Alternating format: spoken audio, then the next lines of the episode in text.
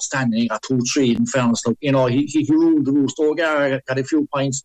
In fairness, Paddy Andrews got a few points. Connolly got a few points. All the big men, all the big men for Dublin, they stood up there. They finished like they closed out the game. They got the few points there. They finished. They put Mayo to the sword. Mayo got a free in there. They finished the game was at its mercy. The game was over.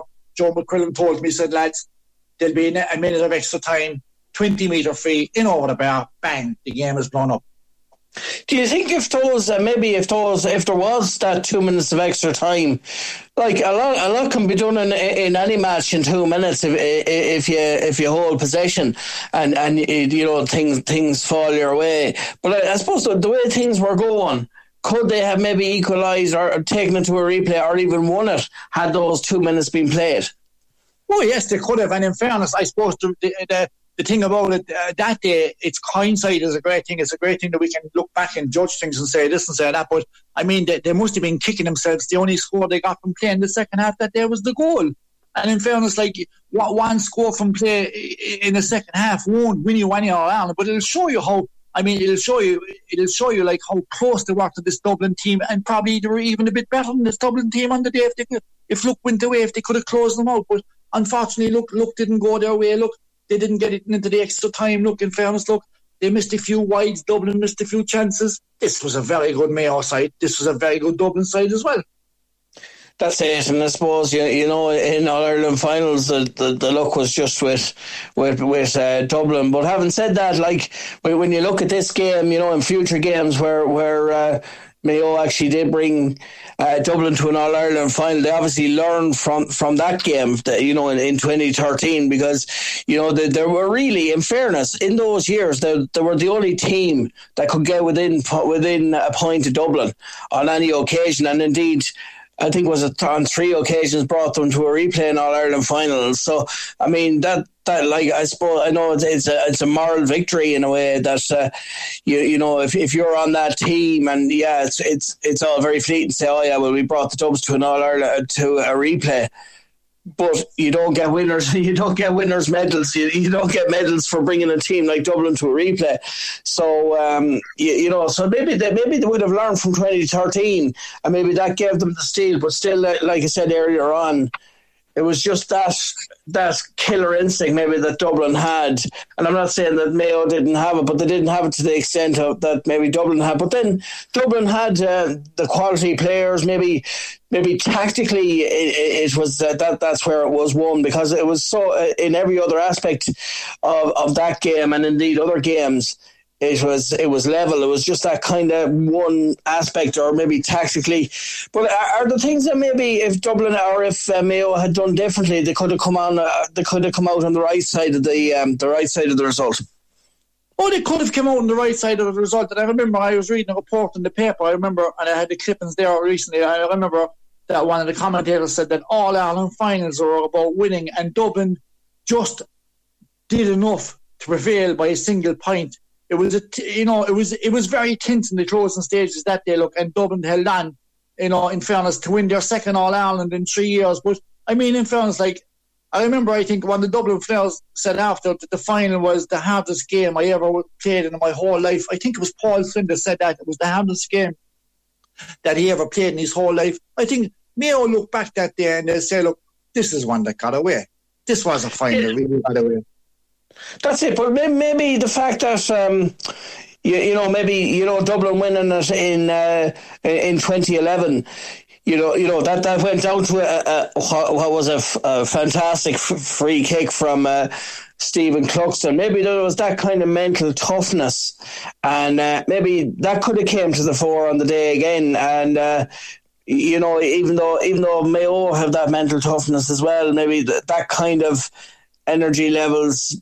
You know, was the key on the day, because in fairness to Mayo, fair play to them, they brought them to a thing. But, you know, I suppose, you know, a good few players have retired now, obviously the likes of Andy Moore and Keith Higgins, you know, the O'Shea brothers as well. They're not in the squad at the moment as far as I'm aware. You know, one or two players I think went to play Aussie rules. You know, these, but in fairness, even though that we said the minor team, in the last couple of years, they haven't really been winning All Irelands, but they've been, or, you know, they did well last year, I think, the Connacht final, but there still seem to be players coming through the conveyor belt, and that's a great thing for the future, and then like when you look at who Mayo have on the sideline now, and the quality of the backroom staff as well, this is going to be a serious Mayo team in the future. Well, they will, yeah. And I mean, hunger breeds success. Like, and in fairness, like, Mayo hadn't any success since 50. Like, Mayo won in 36, 50, and 51. They have no All Ireland since, and it's a very hard thing to keep coming back to Croke Park, and results not going your way, bad ref decisions, players that don't show up on the day, bad scores, bad wides, players getting injured and stuff like that. All the bad luck that Mayo had, they've had it really, in fairness, for the last 20 years. I mean, there wouldn't be anyone begrudge Mayo winning an All-Ireland final, but, in fairness, look, football, look, is like being a solicitor, you're as good as your last case, like being a racehorse, you're as good as your last race, being a footballer, you're as good as your last game. Mayo just have to come back again this year, look, dust off the cobwebs, trying to go through Connacht, trying to get out there to Croke Park, trying to find a few players. But the big question is, have Mayo got the side this year that can go to the All-Ireland final? They have a great resilience, Mayo. They keep coming back. They're like a team. They just keep coming back from the dead. Mm. When you write off Mayo at your peril, I've often seen Pat Spillane writing them off there on television. They don't know how to say it. They don't know how to lie down. This is a great thing about Mayo football in the last number of years. They keep coming back for more. That's it, and that just goes. That's a testament to them. But I suppose really, when you look at it this season now for Dublin, obviously they're in Division 2 now, an unusual, uncharted territory for them. You have to. It's going to be tough for the other teams when you consider the quality that Dublin have with the return of the players I was just after saying. But, it is kind of a key season for them this season as well, isn't it? This is a make-or-break season for Dublin. In fairness, it took Kerry All to beat him last year with a Sean O'Shea point in there to finish. Dublin were missing some key players that day, like the likes of Conor Carroll. But in fairness, this is a make-or-break season for Dublin. In fairness, Dublin will put a team together this year. They'll have a couple of players coming back. They'll go to Leinster. They'll probably run away with Division 2. No disrespect to any other teams in Division 2. They'll probably run away with Division 2. They'll probably go through Leinster. They'll come out into Croke Park, into their home patch, and they'll be difficult enough to beat here. No one will like to meet Dublin and Croke Park, to tell you the truth. There is a key factor in there that remember that Dublin are without their Kilmacud Crokes contingent as well, and there's a lot of very talented teams in that in that team as well that have still to come back. So I mean, kind of like last year, it'll probably be later on in the National League. So to be able to do it without them, but they still have great strength and depth, so that shouldn't be too bad. But yeah, a well deserved win on the day, I suppose, for Dublin, but of course, they well deserved, but they had to. It's only because Dublin or Mayo didn't make it easy for them, and so I suppose, as we do every week, we discuss the 2013 All-Star team of the year, the football team for that year. Yes, and in goals, getting his 5th All-Star that day was Stephen Cluxton. At number 2, getting his 1st All-Star from Monaghan, was Colin Welsh. At number 3 was Rory O'Carroll from Dublin, getting his 1st All-Star. At number 4 was Keith Higgins. He got his 2nd All-Star that day. At 5, getting his 2nd All-Star, was Lee Keegan from Mayo. At 6, receiving his 1st All-Star that day, was Cian O'Sullivan from Dublin. At 7 that day from Mayo, getting his 1st All-Star, was Colm Boyle. At 8, who was fantastic at centre field that year, he got his 2nd All-Star, Michael Darragh Macauley. At 9, the man himself from Mayo, Aidan O'Shea, got his 1st All-Star that day. At 10, Paul Flynn got his 3rd All-Star that day. At 11, getting his 8th All-Star that day, the red-haired man from Ard Shanavoli, Colm Cooper. At 9, getting his 5th All-Star that day was Sean Cavanagh. At 11, Sean Cavanagh, sorry. At 12, getting his 1st All-Star that year, he was Player of the Year the following year, was James O'Donoghue. Bernard Brogan got his 2nd All-Star that day, and at number 15, Conor McManus got his 1st All-Star that day for Monaghan. So The All-Stars that year, Aidan, Dublin got 6, Mayo got 4, Monaghan got 2, Kerry got 2, and Tyrone got 1. So looking back to him, with Stephen Cluxton, Colin Welsh, Rory O'Carroll, Keith Higgins, Lee Keegan, Cian O'Sullivan, Colm Boyle, Michael Darragh Macauley, Aidan O'Shea, Paul Flynn, Colm Cooper, Sean Cavanagh, James O'Donoghue, Bernard Brogan and Conor McManus. There's your All-Stars for 2013. And all of them well deserved. So listen, thanks very much for taking the time out to do All-Ireland GAA memories for us this week, and we look forward to looking ahead to the 2014 All-Ireland Senior Football Final, and what a cracker that was as well. Yes, indeed. It's one that we don't forget here down in Kerry's 2014 All-Ireland Final as we take on Donegal. That's it. So we'll talk about that next week. So, and that was Tommy Dowling, our GAA expert. Hello everyone, how you doing? You're very welcome to this week's Rugby View with myself, Aidan Rafferty, and of course as always we have Adrian Leddy from Craig's Rugby Club. Hello Adrian, how are you? Are you well? Good afternoon Aidan, all good with me. That's great. And of course there's great excitement in the club, and we'll be discussing their Craig's first team appearance in the the chance to do the double. We'll be talking about that later on, but I suppose we'll start off at underage with the mini rugby still going strong as always. Isn't it great to see the kids' level of interest, both in training and of course the blitzes that are going on all around Connacht? Yeah, absolutely, Aidan. These blitzes seem to have taken a life of their own. They're very popular. They're very popular with a lot of teams, and that they're coming to the hosting clubs. And it's great for the club. It's great for all the players involved, for both boys and girls.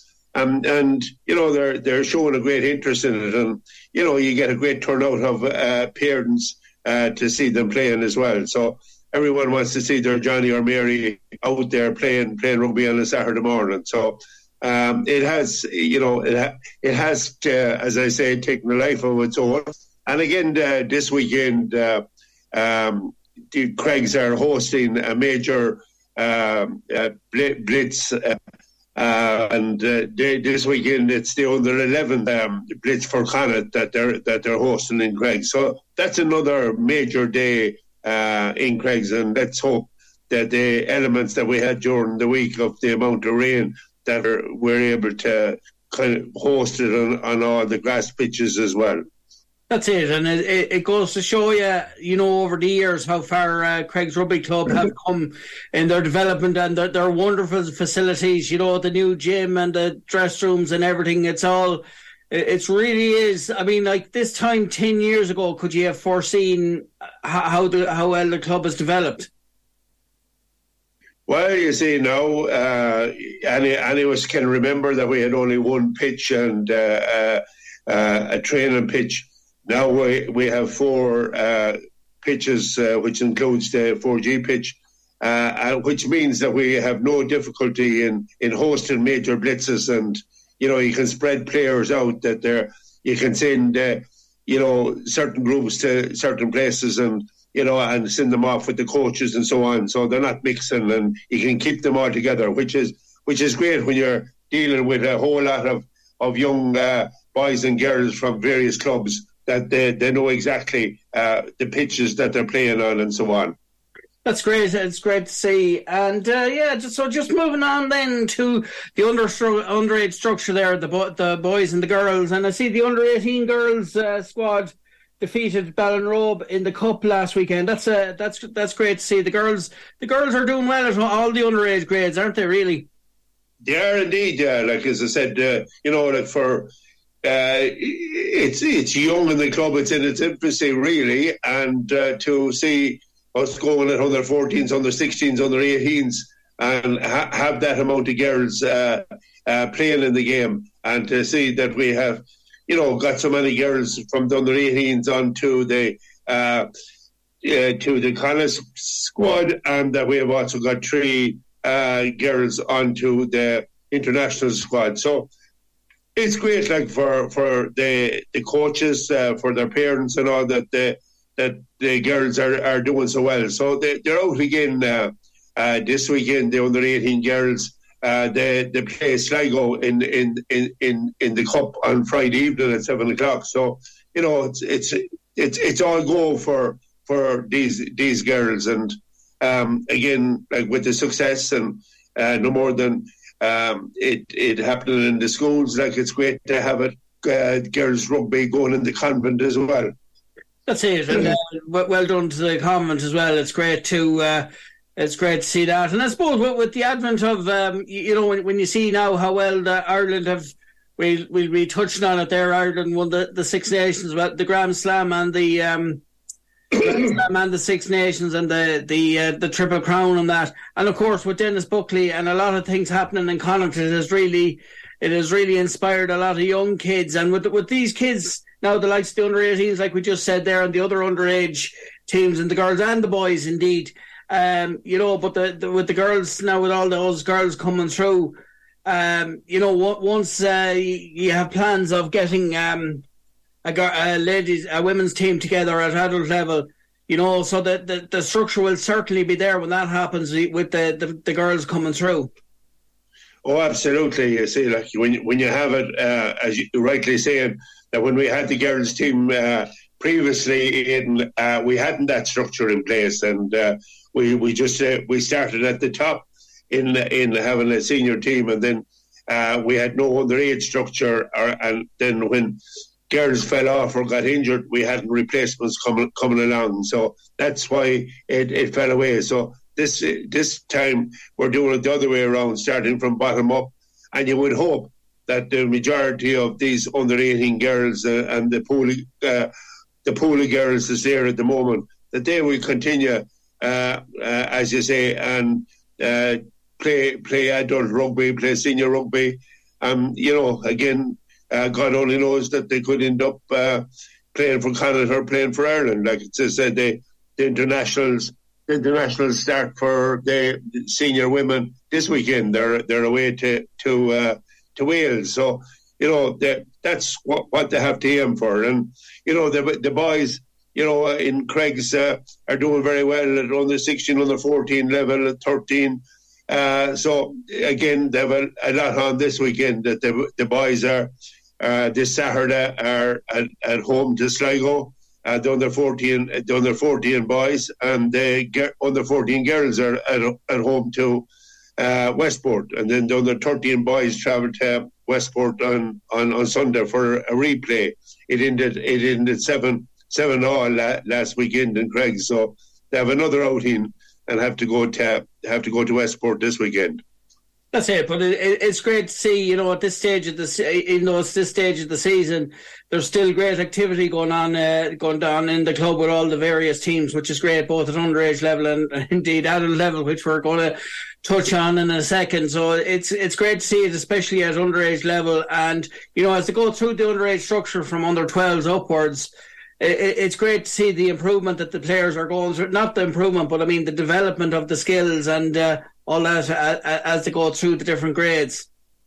Like the biggest percentage of the current junior players that will be playing on Sunday in the sports ground have come through that structure. They have come through the structure within their schools and also have come through it within the club.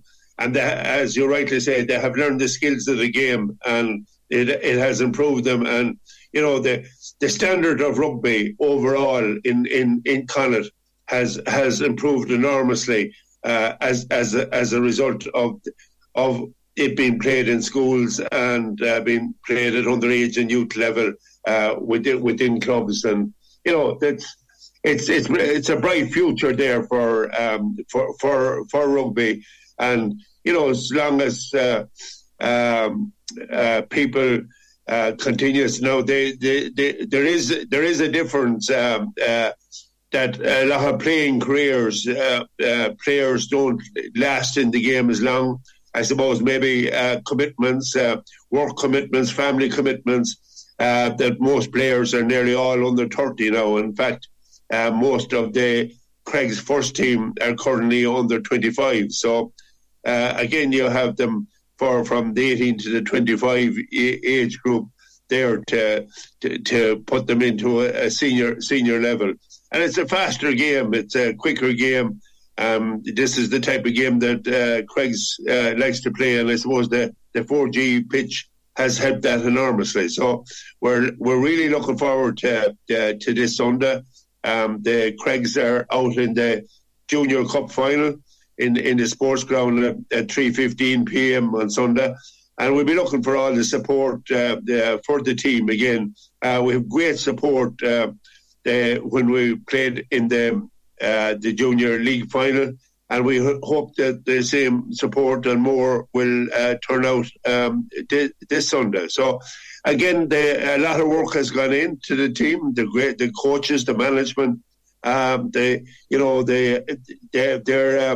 a good team, but they are coming up against a formidable team in Westport. Westport knocked them out of the Collie Cup at the semi-final stage, and they also ran us tight in the league when we played them down in Westport, in Carrickholly in Westport. So, they are going to be difficult. They're a very strong pack.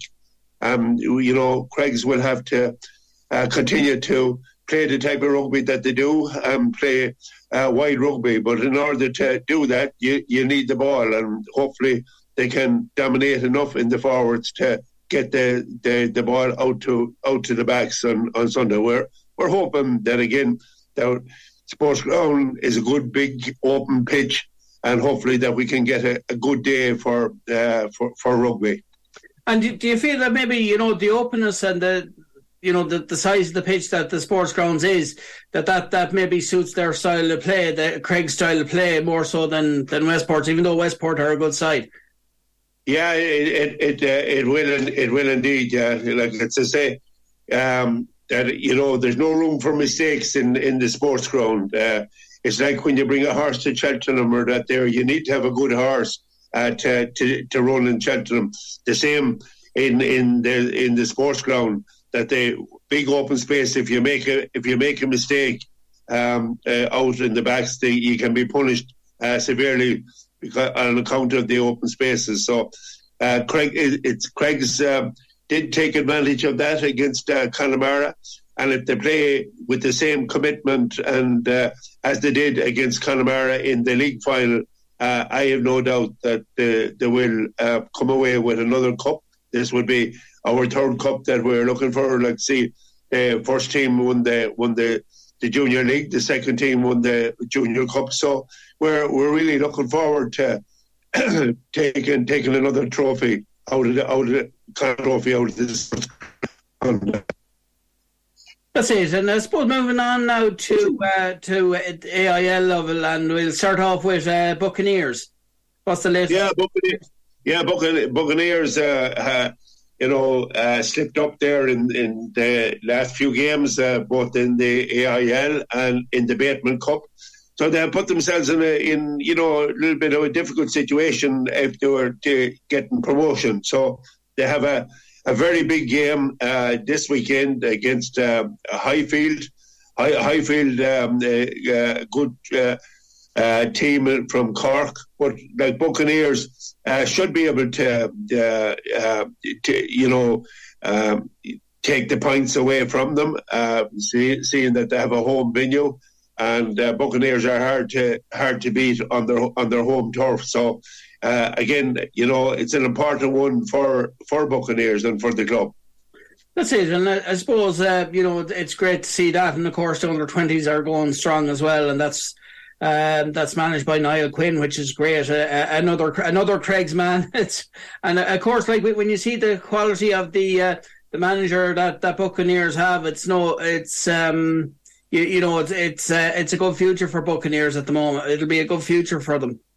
Well, Aidan O'Sullivan is in there to do a job, and the job he has got is to get them further promotion within the club. And you do like to see that it does lift. Once the first team is doing well, you would think that it would lift the rest of the teams within the club. And Buccaneers are doing well at underage level as well, and at youth level. So we have come up against them, and probably we come up against them in some of the finals this season before it's out as well. So That's the healthy neighbourly contact that we have with Buccaneers.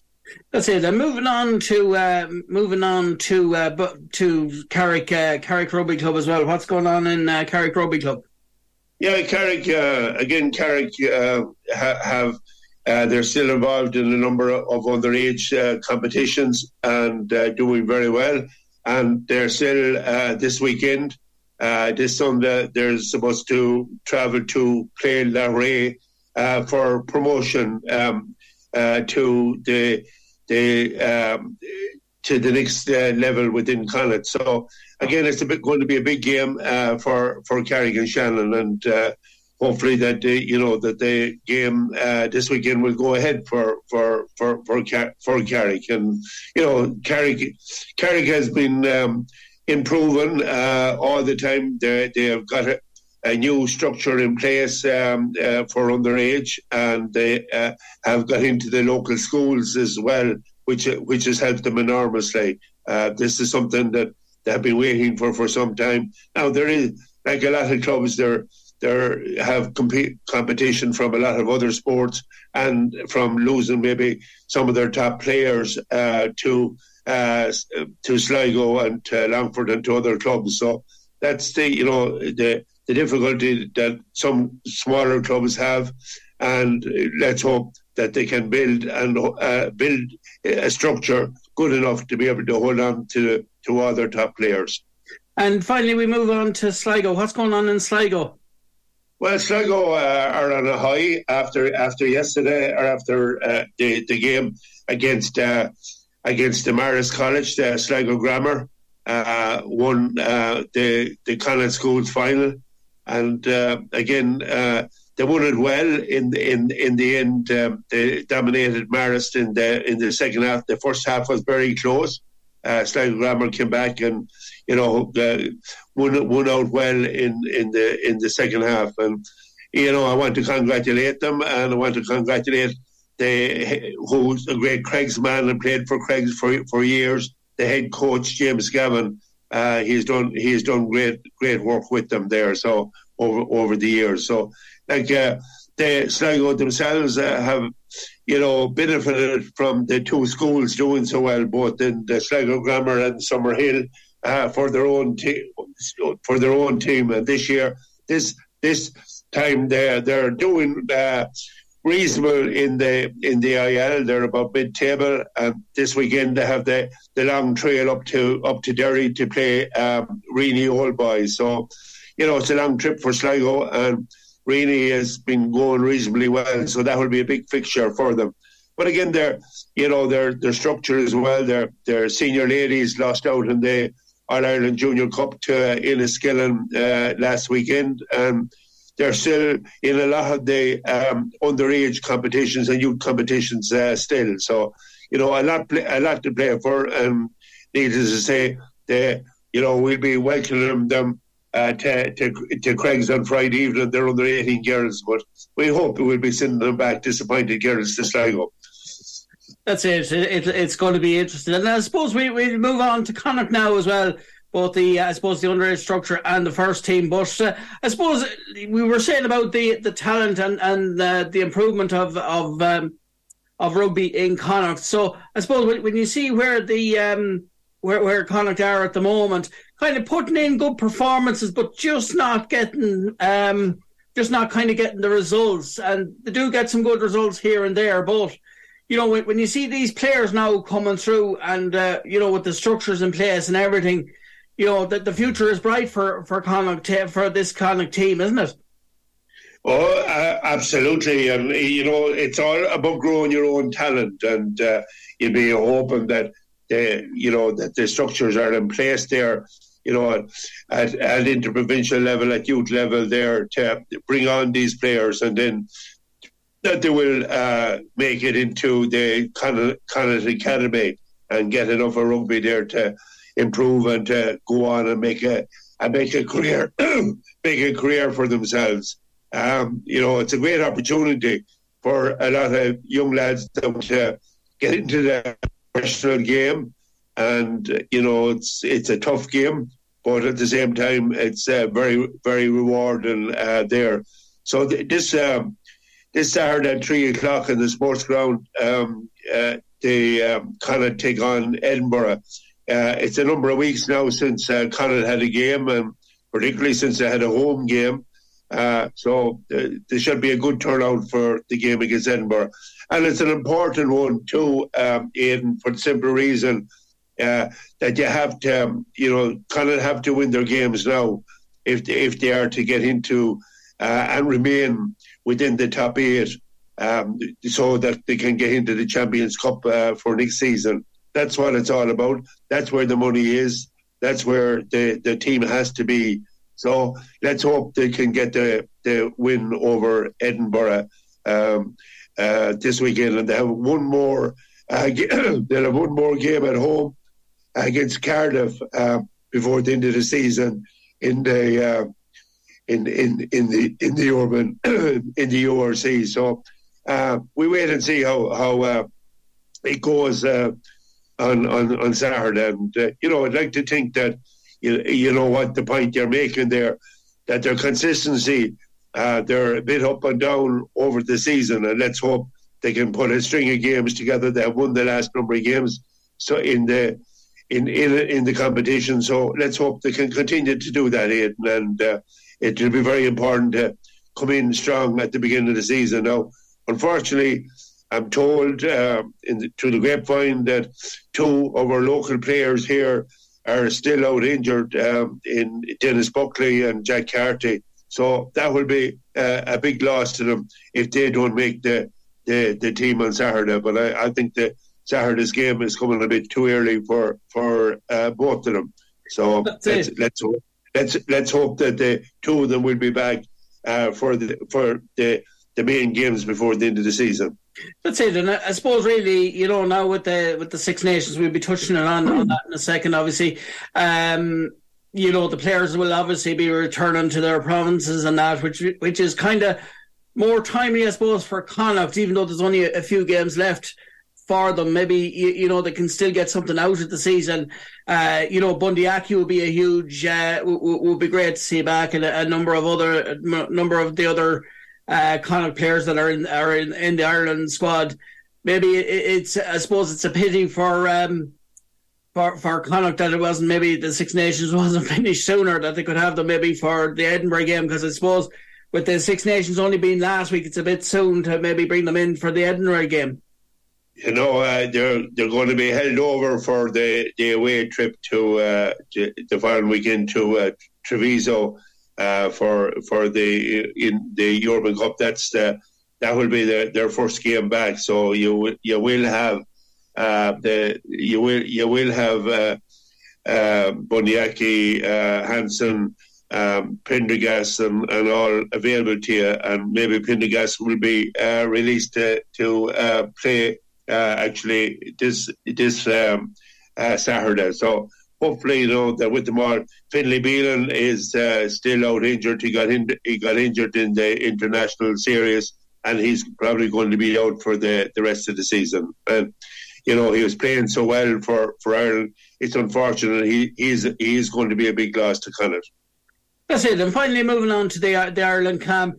What a sweet one! I'm sure it was a game that you were delighted to be at. Ireland versus England. Looking at the game, I suppose, first off, England had the start that Ireland would have wanted, but, in fairness, Ireland didn't, the heads didn't go down. They just kept working at it, and then their kind of moments came here and there, and then they kind of, with the penalty from Johnny Sexton as well, and then they kind of took it from there. But, the key thing was they didn't let the heads drop. The mental strength was there, and they worked through the match, which was great to see from Connacht. And that is the true mark of, obviously, the players and the management would have said, as they always do, maybe there's plenty of things to work on ahead of the World Cup. But, that comeback was great to see, and the mental strength will show up well for the World Cup, hopefully.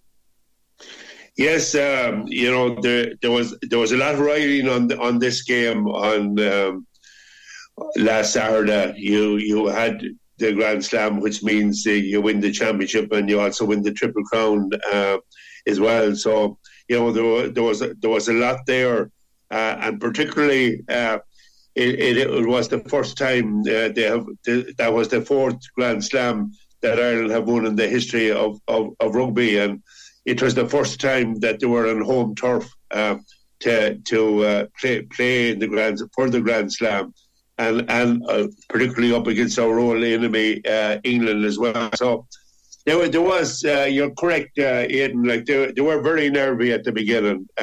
They made a lot of mistakes. Probably made more mistakes, I'd say, in the first 20 minutes than they made in all the previous championship games. So they got that out of the system, as you say. But at 10-9, well into the second half, you know, things were still there. England weren't playing rugby. They were kicking ball back at Ireland.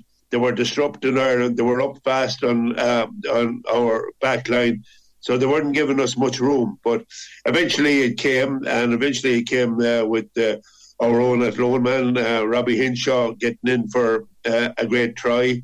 Great to see him back, isn't it? It's great to see him back. It's lovely to see Robbie. I'd say Robbie never thought, you know, the way things were going, that he could get into the team before the last two Six Nations games. And great to see him playing a full game, and as you said, to be back playing rugby at that level.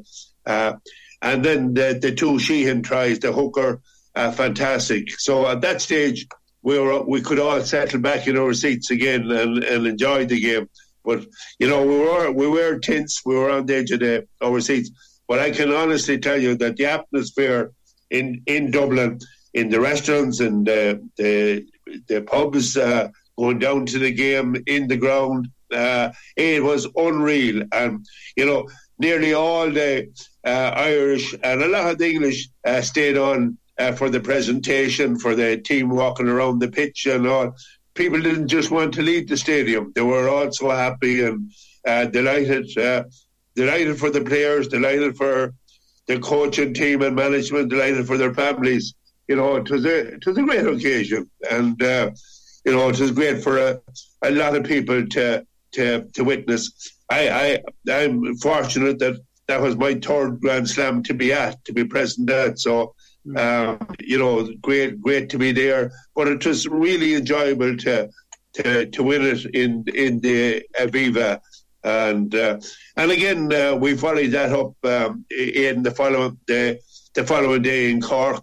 Our under-20s showed great character again to come out and win the Grand Slam for the under-20s for, you know, they're 2 years in a row now, and you know, a great crowd of lads that were put together there, and you know, it's the under-20s is slightly different, and it shows that Joe Murphy has done a great job with them as manager, and they have, you know, they're a team there that you can have most of them there for only 1 year, and then they move on. So it takes a while to put the whole jigsaw together, to have them all playing after one hymn sheet and playing together. But this under-20 team improved as the tournament went on. They did it slightly different than their senior colleagues. They went out of the blocks very early, built up a good lead, and then they sort of rested on their laurels, and England came back at them, and they had to get into another gear again to get back into the game. And, you know, gladly that they came out on top. So, you know, it shows, you know, a good lot of good young lads, and I'm told that there's another good string in the under-19s coming along as well for Ireland at the moment. So, you know, there's a lot of talent there. I mean, you know, like, let's hope that these will be challenged into the professional game at various levels, and that they won't be lost to the game. That's it. And I suppose really with Ireland as well, you know, the match last Saturday, and well, and fair play to the under-21s as well. But, you know, it wasn't just an ordinary match. There was a lot into it. I suppose it wasn't just, it was a part of history as well, for the IRFU, for the players, for the management. And, you know, there is always that rivalry between Ireland and England, but it's not a nasty rivalry. It's more of a good-spirited rivalry as well. And as you said, the atmosphere and everything was great at it. But I think for those at it, they realised that they were there and they were it was part of history as well. So the significance wasn't lost on it, which was great to see. Yeah, the English supporters are absolutely fantastic, and it's a healthy thing between Ireland and England in the rugby circle, and I have great friends in the rugby circle within England, and they're great supporters. They were. Felt that we were the better team. They were delighted in one way for us that we did win the Grand Slam.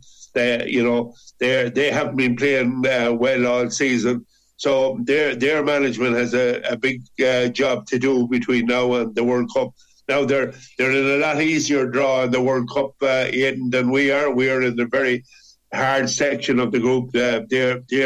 Their biggest obstacle would be Australia, but where we have the likes of South Africa, Scotland, France, as big teams to overcome. So, it's going to be a hard call for Ireland. But I suppose if you're to win a World Cup, you're going to have to beat the best in the game, and that's it. And hopefully, that is a lot of players. That they have a lot of rugby yet to play in the Champions Cup and so on. Like a lot of the players is from Leinster, and needless to say that Leinster will probably be up there or thereabouts to be in the final of the Urban Cup again. So there is going to be a lot of rugby before next September comes around for the World Cup. But and if Ireland is doing a fantastic job with them, he seems to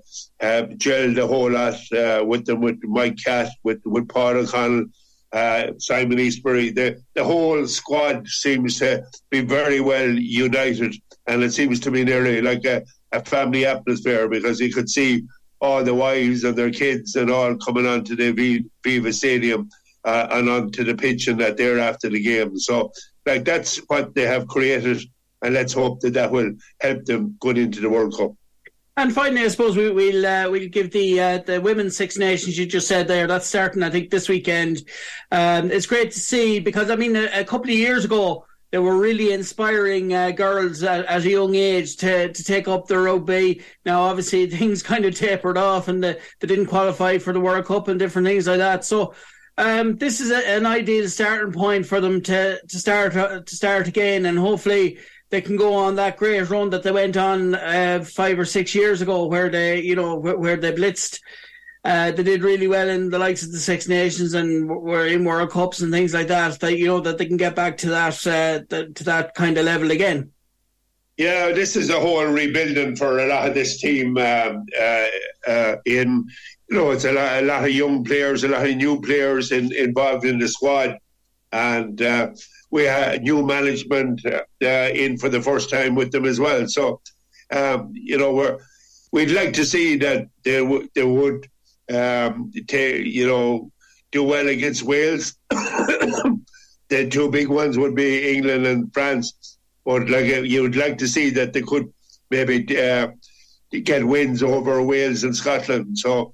We just have to see how they go. It's in Cardiff this Saturday, we just look forward to their Six Nations now just kicking in, and they decided that they'd run it at a separate time to the men's Six Nations in order to try to get more promotion, more coverage. They felt that they lost out between the men's game at senior and under 20 level. So hopefully that this works for them. It's a new strategy. This is the second year that it has run this way. So we'll see how it goes. That's it. And I suppose you just mentioned there about their first game is in Cardiff against Wales, obviously. Traditionally, over the years, I suppose, has it been a good hunting ground for Ireland's women team to visit, or has it always been? I think, you know, for the men's, it's usually a tough place to go. You know, in Cardiff for the Six Nations, but how is it for the women's? Is it a tough? Well, you know, we'd be honest fairly even that you know against Wales there wouldn't be a lot in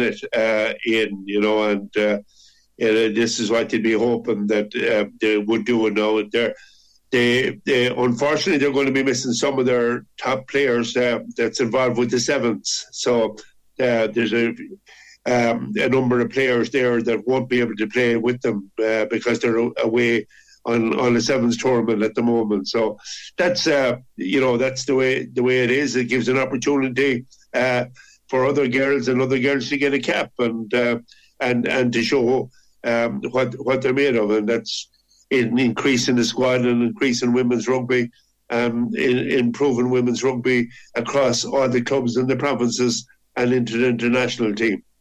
That's it, and we'd just like to wish the Ireland ladies team all the best against Wales in Cardiff at the weekend, and of course for their whole Six Nations campaign. So, listen, thanks very much for taking the time out to do Rugby View with us, Adrian, and we look forward to talking about the Ireland ladies team next week and all the other usual stuff. So, we'll talk to you again next week.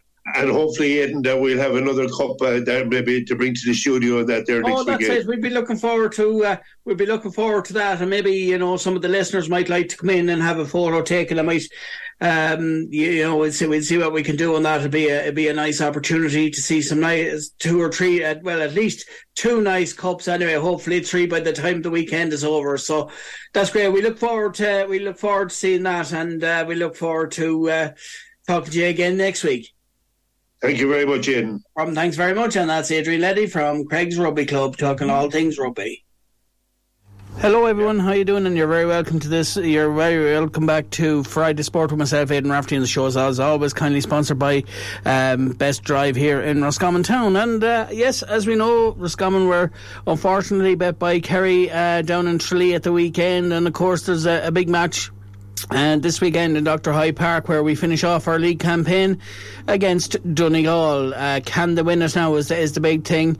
You know, it's a lot of people have think maybe, you know, well, Donegal are gone anyway, regardless of the result on Sunday, and Roscommon are safe as well by virtue of that, thanks to, I suppose, Donegal's results so far. But to look back at last Saturday's game and to look ahead to the Donegal game, we have former Roscommon senior football goalkeeper Ray Lannan. Hello, Ray. How are you? Are you well?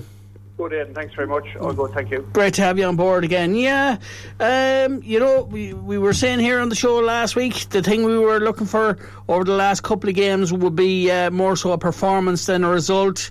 You know, there were Kerry were 6 points up before Roscommon registered their first point. I suppose, really, that could be due to like trying to get to grips with first and foremost David Clifford. I mean, they got a goal as part of those scores as well, but I suppose, you know, they were losing at half time but came out in the second half, and they had a really good 10 to 15 minutes there in the start to the second half. And you know, look, they lost by 3 points, but there could have been a penalty there at the end and it could have been a draw. But I was looking at it myself, and for my eyes anyway, it looked like it should have been a penalty.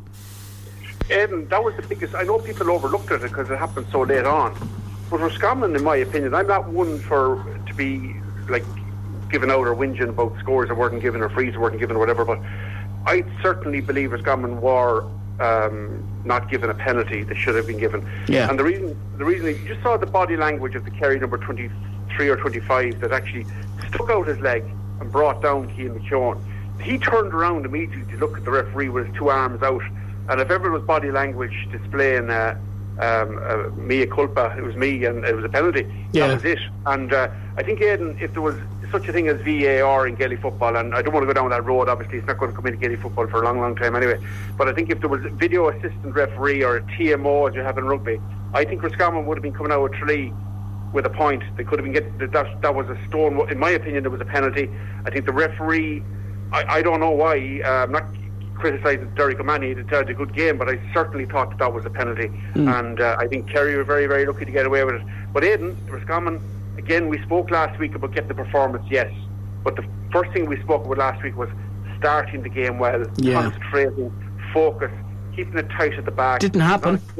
Not exposed to spaces. Yeah. And in reality, Aidan, the game was over after 10 minutes because Kerry had hit us with the 1-3 salvo, and it was uphill. When you're we talked about a cauldron that Austin Cech Park would be. It's a bit like Liverpool.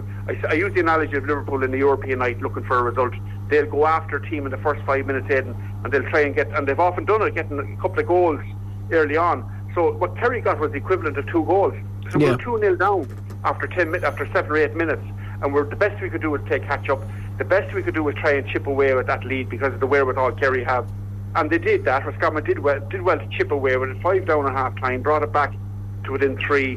And as you said, the purple patch in the middle of the second half is very good. However, Aidan, concentration at the beginning of the game is so vital. You see teams, and they're so slow to start. If you look at it, if this was a 100-metre sprint between 2 good runners, and you give your opponent a 5-metre start, you're only playing, you know, and somebody who's really, really good, given 5-10 metre start, you have no hope of winning.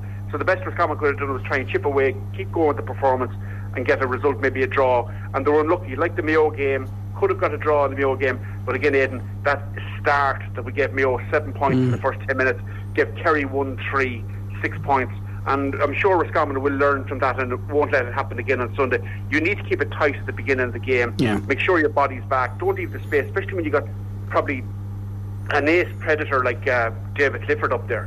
Yeah. The other thing as well, I thought maybe, you know, he got a lot of space to come in. You know, maybe I'm not ultra critical, but I think the keeper should have charged him, Aidan. You know, he should have come out at him rather than wait for the shot. I think, you know, as a keeper, and you know yourself. And again, it might be ultra critical, but this is my own opinion, that when you're a one-on-one with a forward like that, and you have nobody, you know, to put pressure on them, the only thing you could do is charge the kick and narrow the angle as much as you can. Make it as difficult as possible, yeah. So you give Clifford the choice of shooting left to the bottom right-hand corner. So what I would say there is, and again, it's only a constructive thing, once you're one-on-one with a forward in Gaelic football, the forward is the favourite to score. There's no question about that. Standing on the line or standing static and trying to put your arms out, make yourself big, it won't work. You have to charge the guy. I've seen so many keepers do it, and I know myself that if you charge that attacker, it sort of spooks the forward. The closer you're getting to the forward, the narrower the angle is getting, but you can't leave a forward with a full shot at the goal. But no, it's not the keeper's fault. He was exposed by. If you look at our defensive structure for that moment, Kerry opened us up. We had about 4 or 5 guys out, nearly 10 yards in front of the kicker, Tony Brosnan, and you know, whereas we needed those guys in front of the goals nearly, you know. But that's an area I'm sure the management will look at and see how can we rectify that and not allow ourselves to be pulled, you know, out of the danger area and allow Kerry to exploit the space, because the one thing is you don't want to give a player like David Clifford is space. And but Aidan, credit to Roscommon, you have to admire them, the way they kept at it. You see Jack O'Connor's analysis, Roscommon said, he said, a decent team, very physical, and never going to die. It's really been a bit hairy there in the last 5 minutes, but overall we deserved it. He said, we've been talking about Roscommon, never going to die, physical, competitive, fit. What we expect from Roscommon, give the performance, give it everything. And this is a team, Aidan, since the beginning of this national league, this team has performed really, really well. And you know, it's a team, I keep saying it, it's a team that the fans can be really proud of, and the way they're performing, giving everything for the jersey, but it's just getting that start right. And I think that's the only thing really that they have to really kind of brush up on, because they have everything else. And I mean, you know, there is that difference between the league and championship. You know, against we've seen how well Mayo have played in the league. If they carry, like we have them next up, you know, after the Donegal game, I should say, a very quick turnaround after the Donegal game against when we were playing Mayo, and you know, you'd like to think. I mean, you know, for me, looking at the Mayo game and the Kerry game, there were kind of carbon copies of one another in like the start, and maybe a couple other things. The only difference maybe is, you know, Conor Carroll back in goal again. So it was an interesting team selection as well, but we were saying about Brian Stack in full back. How do you feel he did? And also the midfield. Obviously, we've seen a few changes to the midfield once or twice, maybe in the league. What are your thoughts? Because they are two key positions. Yeah, I thought Brian Stack was fantastic. You know, yeah. The goal he was caught.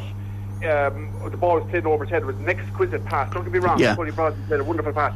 But Aidan, if you give a good player time and space to pick a pass at any level of football, be it rugby, Gaelic football, soccer, they're going to pick out the players. These guys are playing for Kerry.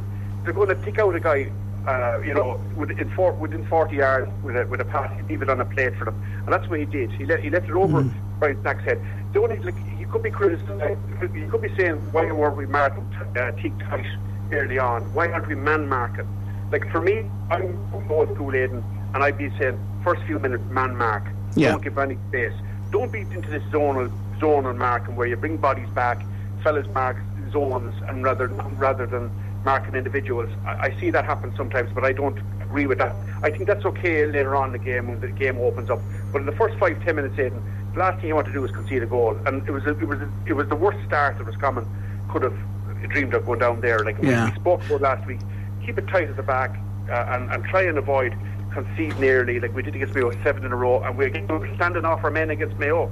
We're giving fellas the freedom of Hyde Park to shoot.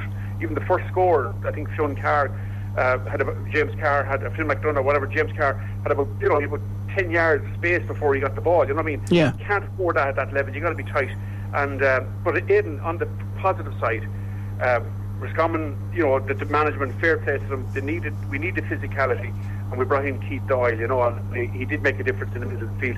I'd have thought, Aidan, why you didn't bring Indus Smith to midfield, because the last time Roscommon beat Kerry down Darnley in 2016, Indus Smith was midfield, and he was man of the match.